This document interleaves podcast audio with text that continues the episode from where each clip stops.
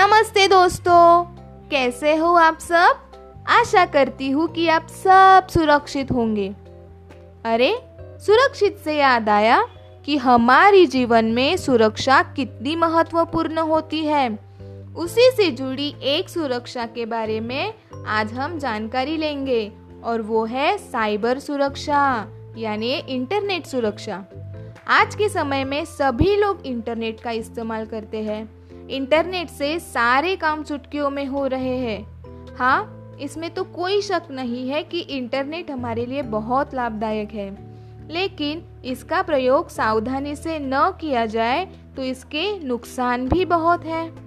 अब आपके मन में प्रश्न होगा कि आखिर इसको सावधानी से कैसे इस्तेमाल किया जाए? तो चलो, जानते हैं।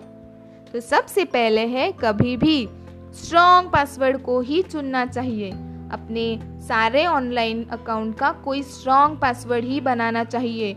लोग अक्सर जल्दबाजी में एक, दो, तीन, चार या अपनी जन्म तिथि रख लेते हैं। तो ऐसे पासवर्ड को हैकर्स आसानी से चुरा लेते हैं।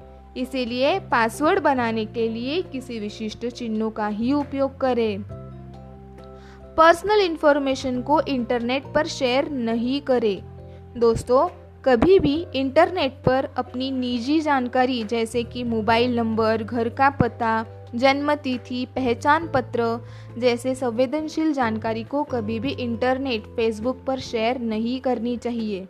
हमेशा प्राइवेसी सेटिंग का उपयोग करें, जिससे आपकी कोई भी जानकारी सुरक्षित रह सकती है। नहीं तो कोई भी आपकी इन सारी चीज़ों का गलत तरीके से इस्तेमाल कर सकता है। इसीलिए हमें सावधान रहना चाहिए। प्राइवेसी सेटिंग हमेशा मोबाइल, कंप्यूटर और लैपटॉप पे प्राइवेसी सेटिंग को ऑन करके रखना चाहिए। इससे आप खुद को सुरक्षित रख सकते हो। सावधान रहे कि आप क्या डाउनलोड कर रहे हैं।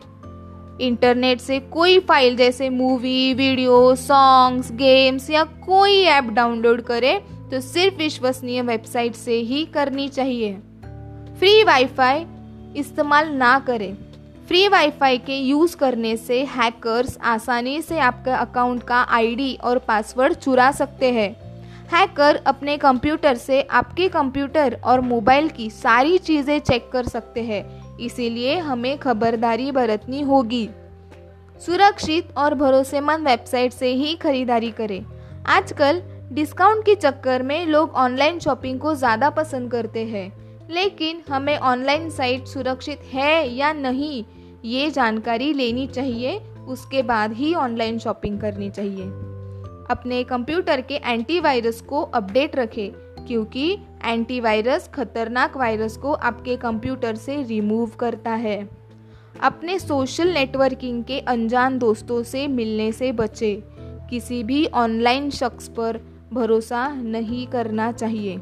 तो दोस्तों आशा करती हूँ कि ये जानकारी आपको समझ आई होगी। धन्यवाद।